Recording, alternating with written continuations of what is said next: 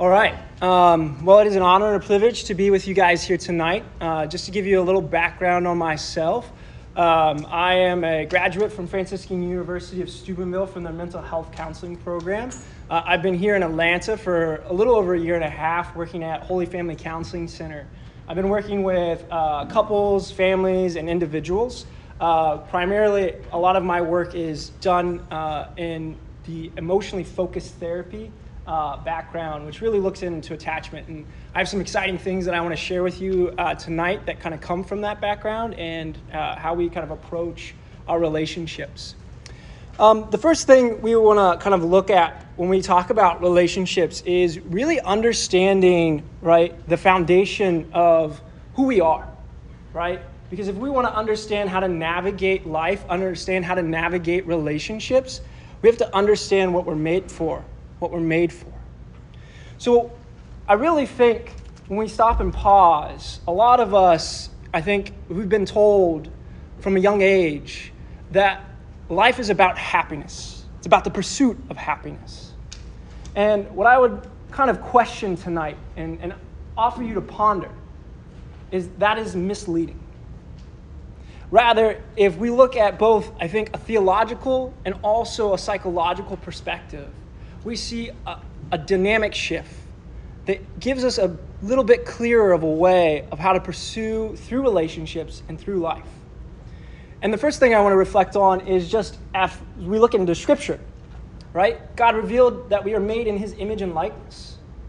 And as Christ revealed Himself to be a communion of persons in the Trinity, and how John revealed Christ and God to be love. And so if we look at this, really what we're meant for is to give and to receive love. And so, what I want to reflect with you guys tonight is how do we enter into relationship with ourselves? How do we give and receive love to ourselves, to other, and to God? Tonight, we're not going to really go into God. It's a little bit more theology, it's a little bit more uh, spirituality. So tonight I'm really going to try to delve into the important aspects of love of self and love of other when we talk about the context of relationships. One of the things I want to keep in mind to kind of give you this image, right? I think a lot of times what we end up doing in our relationships and in our lives is we pursue the fruit of happiness and contentment. But the problem is is we do it in the absence of love. And when we separate happiness and contentment from love, we can keep the fruit for so long, but eventually it'll spoil. So, what I invite you to consider if you're struggling to find happiness or contentment in your life or in your relationships, the question that we want to ponder on is how are we living our life in love? Because if we live in love, fruit and contentment is a natural fruit. It flows from living in a life of love. So, this is something I invite you to ponder as we kind of go through our journey tonight um, as we look and understand what does it mean to be in relationship? What does it mean to be in a context of communion with another? One of the things I want to start with is what is this? How do we understand this love in the context of our larger life, right? I know, I think last month you guys talked a little bit about vocation. And so, one of the things I want to offer is it's very important when we're trying to understand living love in our lives that we start with our identity, knowing that we are made in his image and likeness. We are made for love, to love, for love. Now, the second component of this is if we go back to Scripture, what did he make us in? He made us male and female. So there is an office by which we experience and express this love through a sonship or daughtership. And this is really important because when we live out our vocations, right, and in this particular sense, when I refer to vocations, what I mean is the orientation that we have towards others and God. We live out our husbandry, our, our spousalhood, as father and husband, our wife and mother. And then this goes to our mission, which a lot of times is our occupation or how we're kind of living our lives, because that serves our vocation. And one of the things I want you to keep in mind here that's so important is we can focus on these we get really caught up in these and we forget this. So, what I offer a lot of times for individuals who are really struggling right now, trying to navigate life, or where they may be, or kind of unsatisfied with where they may find themselves, is I invite them to reflect on their sonship, reflect on their daughtership. Because I will guarantee you, if you're unsatisfied with where you find yourself now, you're not going to be satisfied in a marriage.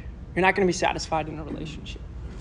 So, what I invite you to do is at any point in your life, we can always come back here to reflect on that relationship, to reflect on that dynamic that we have with the Lord. And it wouldn't matter where we ever we find ourselves, whether we be single, whether we be married, whether we be consecrated, we can live in that love. And then we can draw on that resource in any relationship we find ourselves.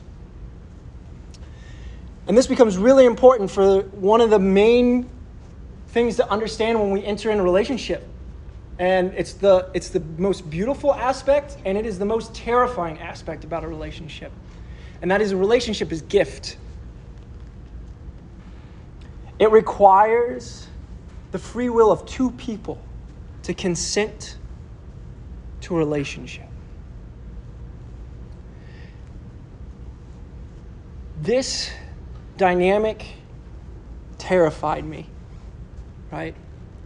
I remember when I was in college, um, there was this girl, I really liked her. She hung out a lot with us.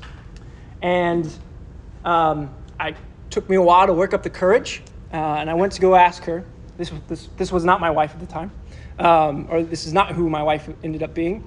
But I, I ended up asking her, and um, she told me no, she wasn't interested. She was actually interested in somebody else in my friend group. Uh, and I remember how difficult that was because I would see her all the time when we would hang out and how hard it was to face her.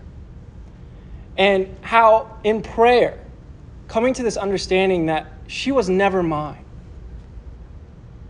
I can't claim her. I can't own her. She was the Lord's. And how a prayer of mine became anytime I saw her was to give her over to the Lord. This really played out when I was preparing for marriage, because for me, a little personal side note, I was kind of terrified that it wouldn't happen. I was afraid the Lord would take it from me. I was like, oh my goodness, Lord, I'm so scared of this. And what consoled me in that moment was remembering that relationship is gift. That at the end of the day, I have to give her over to the Lord. She is not mine. She was never mine, and she'll never be mine. I'm only going to be in her life for a time. And at some point, I will have to give her over. And is understanding that beauty that actually allowed me to learn how to appreciate our relationship even more. Because I learned that I can just let go and just be with her and appreciate the moments we had and not have to worry about anxiety or worries getting in the way of being present or attentive to her. And I invite this that this is a very hard reality, but a beautiful reality of relationship. Because it is a sense of two people coming together and choosing each other, and the beauty in that of entering in communion with one another. One of the things is when we can live life as gift, this naturally leads us to learn how do we respect this gift of self and other. So, a lot of this comes down to boundaries. I know we're probably all familiar. We've probably heard that word thrown out a lot, right? You got to have good boundaries, right? Um, so, one of my favorite images for boundaries is not fences, right? Fences are very solid. Where I think a better image for boundaries is kind of like these water buoys that you always grew up seeing in the pools or like in a pond or in the ocean, right? To kind of deviate what is kind of the safe. Because when we look at boundaries, right, they do promote emotional safety, understanding responsibilities, navigating conflicts, and creating that mutual respect for each other. But in any relationship, especially in the beginning, there is a adjustment period. There is a natural sense of we're kind of figuring each other out. We're kind of figuring out what this relationship looks like, right? And so there's going to be this natural ebb and flow in the relationship, trying to figure out what is good for us, what is good for our relationship. So I want to encourage all of you, if you're kind of like, oh, I'm in this place, maybe in a relationship, but it's, it's a little difficult and I'm not for sure about the boundaries. I want to rest at ease that you might just be in the beginning phase of your relationship trying to figure this out, right? I'll give you an example. um, one of the times uh, when I was dating my wife, um, we were uh, infatuated like all couples in the beginning, and uh, we spend hours with each other, right? And you know how awesome it is to spend you know time with your significant other. Um, but sometimes this would go up to like one, two o'clock in the morning, and you know you have class the next day, you have work the next day, and you're just like, this is not good. This is not helpful for us. Like we're so tired and exhausted.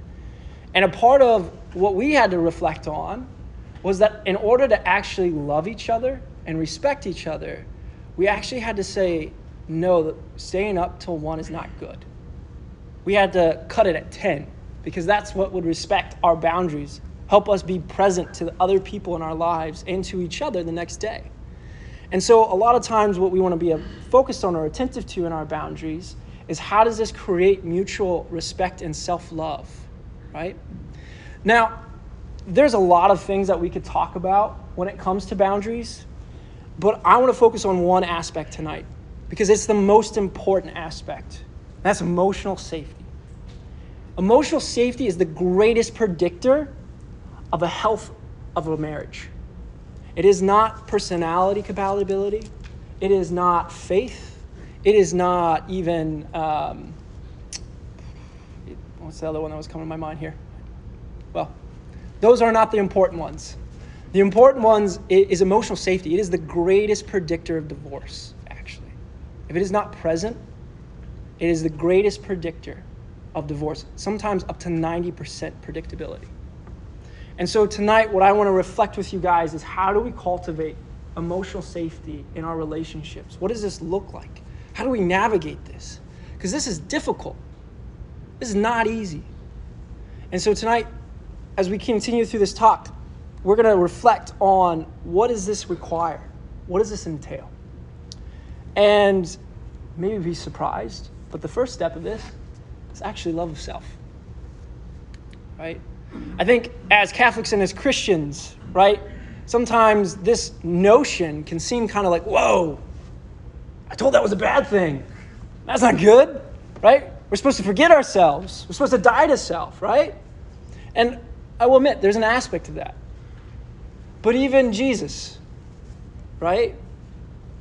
Jesus reveals in Scripture, right? When asked, what is the greatest commandment? He's able to share that the greatest commandment is to love the Lord our God with all your heart, with all your mind. And the second is like it to love your neighbor as yourself. A profound reality that in order to love another, I need to be attentive to how I love myself. And this is important because it teaches us an, uh, an important lesson, which is my pain, if I know how to attend to it, I know how to attend to another's. And where we want to be attentive to here is that my pain is just as important as the others. Not more, not less. But I do want to be attentive that there is a distinction, I think, to be made between selfishness and self love. And the way that I invite you guys to kind of think about this is selfishness really is about distracting, pulling ourselves away from relationship. Because what we do is we get self absorbed in ourselves, and I'm going to share an image to kind of what this kind of looks like here in a little bit. But it's a sense of we actually get caught up in ourselves and we don't know how to access our pain and we don't know how to share that with others. And so we seek distractions or we ask people to meet our needs in a way that's not healthy. Whereas in self love, we can be attentive to our pain. We can look at our pain and we can invite somebody into that, to consider that. And then from that, move out into the world and be able to live in communion. One of the ways that I uh, kind of visualize this is uh, if you ever heard that visualization of that like closet or that room that you carry in your house that you keep under lock and key and don't want anybody to go in there because it's just all the baggage and hurt that's in there. Well, for the selfish person, it's locked.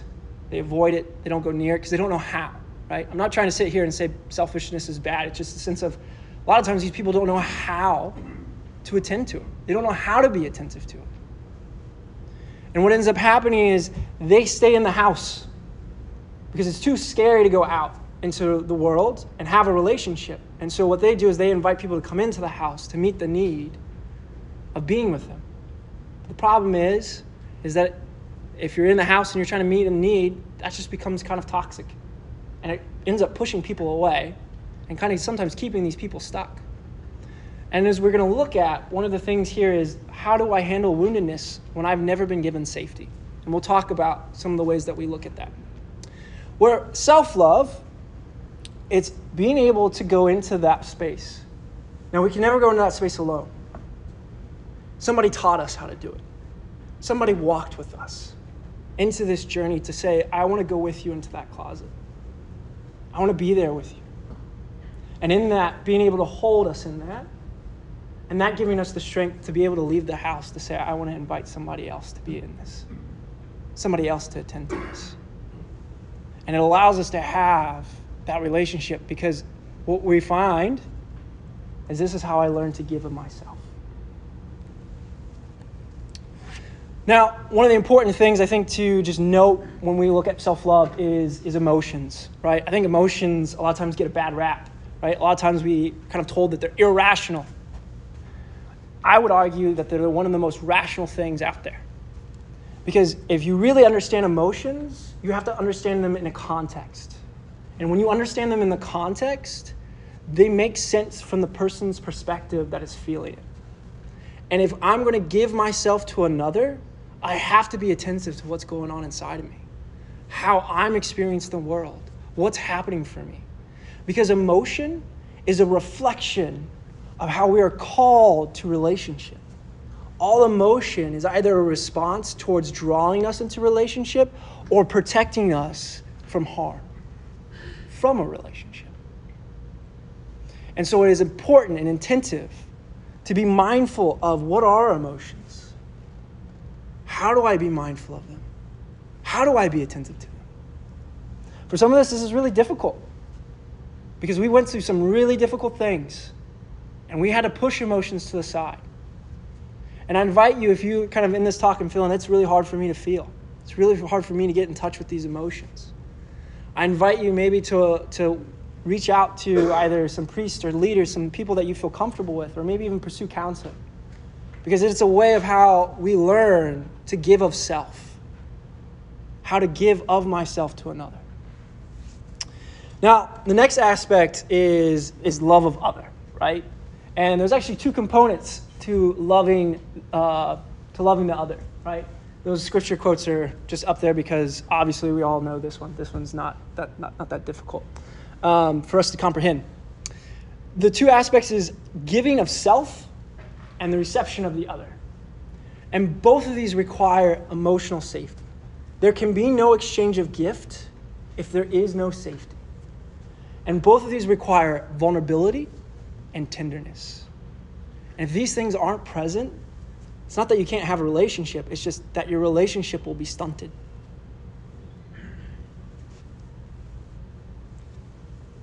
It'll stagnate. So, what do we do with these? Well, first I want to share with you the three big things that get in the way of emotional safety, right? The first one is if I feel unacceptable or unlovable. Typically, this comes out through two ways through neglect. I feel unattended, I feel unseen. And the other is being told that I can't have a struggle or limitations. Being told that those limitations and struggles are kind of an inconvenience. The second is if I feel alien or foreign. A lot of times, the way this comes out is trying to share something with someone that's painful, and all of a sudden that person's like overwhelmed. Like, that's too much. Like, your problem's too big for me. You're kind of like uh, an anomaly, right? Your problem is too much. Or being told, right, that you're weird. I don't understand, right? And this negative aspect. The next one is being frightened or terrified. And this a lot of times comes out being attacked, criticized, emotionally, physically. This puts us on our defenses, makes us withdraw or fight back. Now, we all, in some aspect or another, have experienced these things, right? These are ways, because sin has entered the world, that we've tried to have to learn to cope with, right? And one of the things that we want to be attentive to is understanding the framework that we form through these experiences, right? One of the best things that I think have come out of psychology research in the last 15 years is attachment, uh, is attachment research. It is finally helping psychology, I think, catch up with the church and understanding that love is key for what we're meant for. And there's a really interesting study, right, that was done back in the 1980s of kids and parents, right? And so what they did is they brought these kids into a, a room with their parent and they observed them and they would ask the parent to leave for a time period and they observed the child's behavior. And then they would ask the parent to come back and they would observe how the mom and child interact or the parent would interact. In, in these cases, they found three patterns of behaviors. The first pattern is considered secure. So mom would leave, the child would get upset, mom come back, child would calm down. Right? The mom was able to soothe the child fast, and the child was able, actually able to go back to playing relatively quickly. The second was avoidant. In these cases, the, the child didn't even respond to mom leaving. Right? And when mom came back, the child acted nothing changed. And the the researchers noted that in these interchanges, mom typically tend to be more reserved and cold. The third one was ambivalent, which these children, when mom left, would get super upset, super agitated, right? And when mom would come back, would be inconsolable, right? And in these interactions, one of the things that the researchers noticed is that mom would get frustrated or irritated at the child for not being able to console her. And one of the things that the researchers noticed is that the attachment style of the child often reflected the attachment style of the parent. Now, there's been a ton of research and plethora of data to kind of show us that yes, there is a tendency from the, the attachments that we form as children, kind of lead up into adults, but there's very positive research that doesn't mean we have to stay there. We're not stuck. We can learn how to have secure relationships. We can learn to be secure in who we are, right? So, the common ways that these do express themselves when we get into adulthoods is secure. They kept that one. I don't know why they changed the other two. Second is dismissive. And the last one is preoccupied. So, in secure, what we're able to do is we're able to do what we kind of talked about earlier. We're able to go and access our pain. We're actually able to understand our emotions, understand our emotional needs, and be able to offer those and ask those of the other. Dismissive these people are a little bit more withdrawn. They're a little bit more autonomy, right? And they can be a little bit more distant. Preoccupied. These are your people pleasers. They want to be attentive. They want to be mindful of how to be uh, uh, getting that love, that attention. But they're also really reactive when they feel like that's not seen or not heard. Now, one of the common things, you know, we can, well, I guess one of the things we can ask ourselves is what do we do with this information, right? And this information, I think, is very helpful in giving us a framework for how we try to understand pursuing relationships. It gives us a sense of how do we understand what's safe and what's not safe, and how do we cope with that. The dismissive person have learned that it's easier to rely on self than another. And relying on self, I can cope when somebody's not able to be there for me. The preoccupied has learned that in order to get attention, sometimes I have to get really reactive or I have to be attentive because that's when I get that reassurance. And when that reassurance isn't there, how devastating and terrifying that is. And so the only way they know how to kind of respond in that moment is they get reactive in order to try to get a care response. Now, I say these things, but I also want you to be attentive. This isn't black or white. We're not in a box on these kind of things. It's more of a spectrum, right? We're all kind of somewhere on this spectrum of where we find ourselves with one of these attachments or another.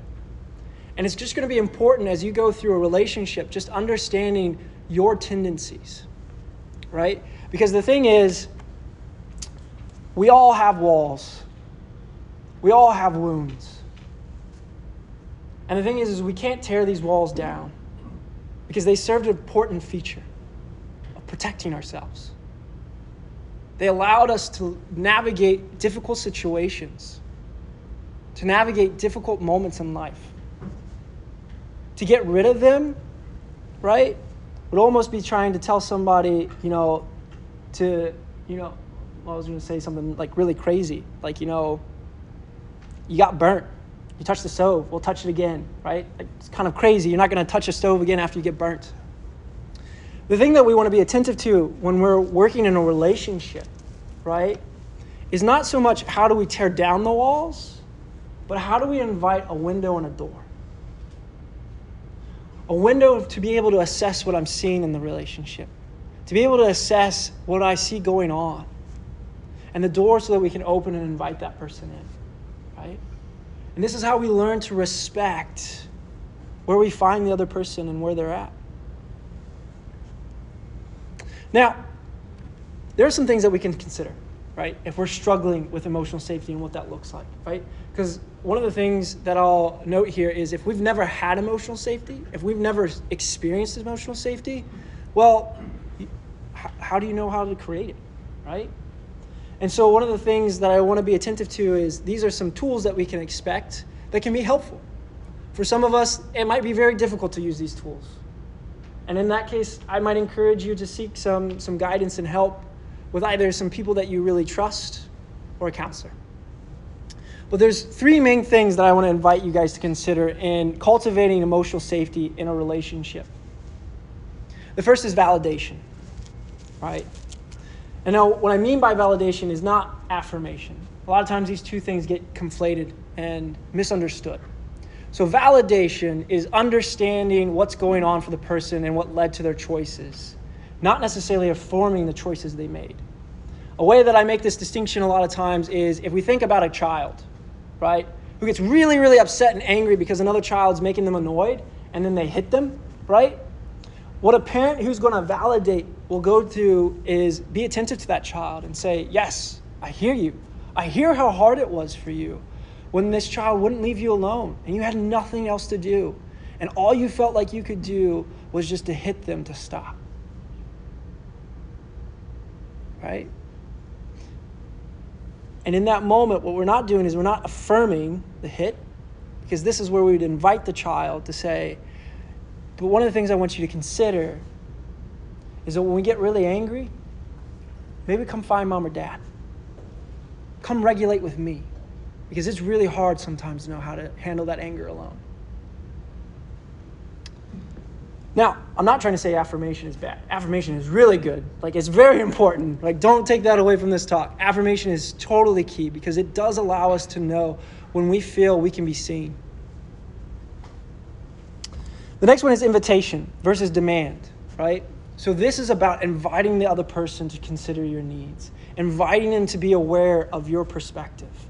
If you really want to be uh, attentive to the state of a relationship you're in, is being able to invite the other person to see your needs and how they try to attend to both your needs and theirs at the same time. Not that they just assume your needs or not that they just push them away, but there's a sense of, I see your need and I also have a need, and how do we work together to meet both of them? And the last one is curiosity a lot of times in relationships, right, there's behaviors we see the other person do, and we're like, what in the world? Where did that come from? Right? Like, did you not did you not care? Do you not care about me? Were you not attentive to me? And one of the things that we miss in this is that we're not understanding what led them to those decisions. We didn't go into that place. And so, what I really invite couples to be aware of is promoting curiosity Help me understand. When we were having that argument, you got really heated in that moment and you yelled at me and you said you were really upset with me. What was going on for you in that moment? Could you could you help me? Oh, I was really really upset because it was the third time I told you and I feel like you didn't hear me. And I just got really tired because it doesn't seem like you hear me at all. Ah. Well, I understand how you got really upset and I'm sorry that maybe I didn't hear that. But I appreciate you letting me know that. I want to be more attentive. So, this ability to kind of get curious, understand what's going on for our partner, and how can I respond to that? How do I hold that? Now, there are four main messages of communication that we want to be attentive to in any relationship. This is what I feel, the trigger, the meaning behind that trigger, and the invitation to meet my need. So, for some of us, it's about just trying to figure out how am I responding in this moment? The when, right? If I'm going to say I feel, let me come up with a good example here. I got one. So, um, when I felt unseen, when you came at me and told me you thought I hadn't been attentive to any of the housework, because I've really been trying in these areas to be attentive, right? So even though I know you're upset, I'd appreciate that you could at least recognize the work that I did. So it's this ability to kind of be attentive to what's happening for you in this moment, being aware of what I can offer to the other person, and ask them to see. Now, some things that we want to cultivate, some things we want to be aware as markers of where we are at in our relationship, where we're at in cultivating this safety to be able to have this communion, is are. Are you available? Do you take time to be attentive to me? To take time to be attentive to us? Reliable. Do you follow through? And if something comes up, do you communicate something comes up and follow through on how we readjust? Engaged. I value you. I value your time. I value your input. I put effort into knowing that. And the last one is empathy. The greatest kind of marker of where we're at in a relationship and where we're at with emotional safety is our ability to be empathetic in our partners. Because if there's no empathy, there can be no safety. Because I can't be understood, I can't be seen. And that requires us to pull back a little bit. So, in kind of concluding here, some points I want to take away. I know we talked about a whole bunch, but some things I want to to encourage you guys is if you're not in a relationship, you know, these are more for you than it is for those who are. But if you're not in a relationship, what I really want to encourage you guys is is to reach out, guys. We live in a digital age. I know how how easy and simplistic it's been, but if you're liking a girl, right? If you're rooted in that sonship and you've got good guys around you, that girl rejecting you if that if you reach out for him, she does not define you. Your relationship with your brothers define you. And so what I want to invite you guys to consider is to be able to take that risk. To be able to step out and to know no matter what happens, it's my brothers who have me. For women, I want to invite you to consider maybe he's not a guy that's like kind of in your personality type or kind of jives with you. I invite you to give him a try. Because one of the things, like I said, emotional safety is a lot of times more important than any personality type or jive that we find. Now, for women, I do want to comment that I want you to trust your gut. There's creeps out there, so I don't want you, I don't want you to feel obligated to to do that. I mean, definitely be aware of your safety. Um, and the last thing that I want to leave with you guys, no matter where you're at in your journey, I invite you to go back and consider what we talked about in the beginning, which is how do I live out my sonship and my daughtership? Wherever I find myself. One of the talks that I got a privilege to listen to when I was at Franciscan University was led by Scott Hahn, and, and I think he said something very profound in one of these talks. And it was the fact that if we want to learn how to become good fathers and mothers, we have to relearn what it meant to be a daughter and a son. That it's only when we allow ourselves to discover what it really means to be a son, to be loved as a son, to be loved as a daughter from our Heavenly Father, do we truly understand how do we love as mother and father? So, with that, kind of conclude my talk. I was told to have some discussion questions. So, some questions that I invite you maybe to discuss is How do you feel like you can promote healthy and holy self love in a relationship? What are some ways that you could continue to grow in your sonship or daughtership? And what do you think about the detachment research? Would you describe yourself as secure, dismissive, or preoccupied? All right.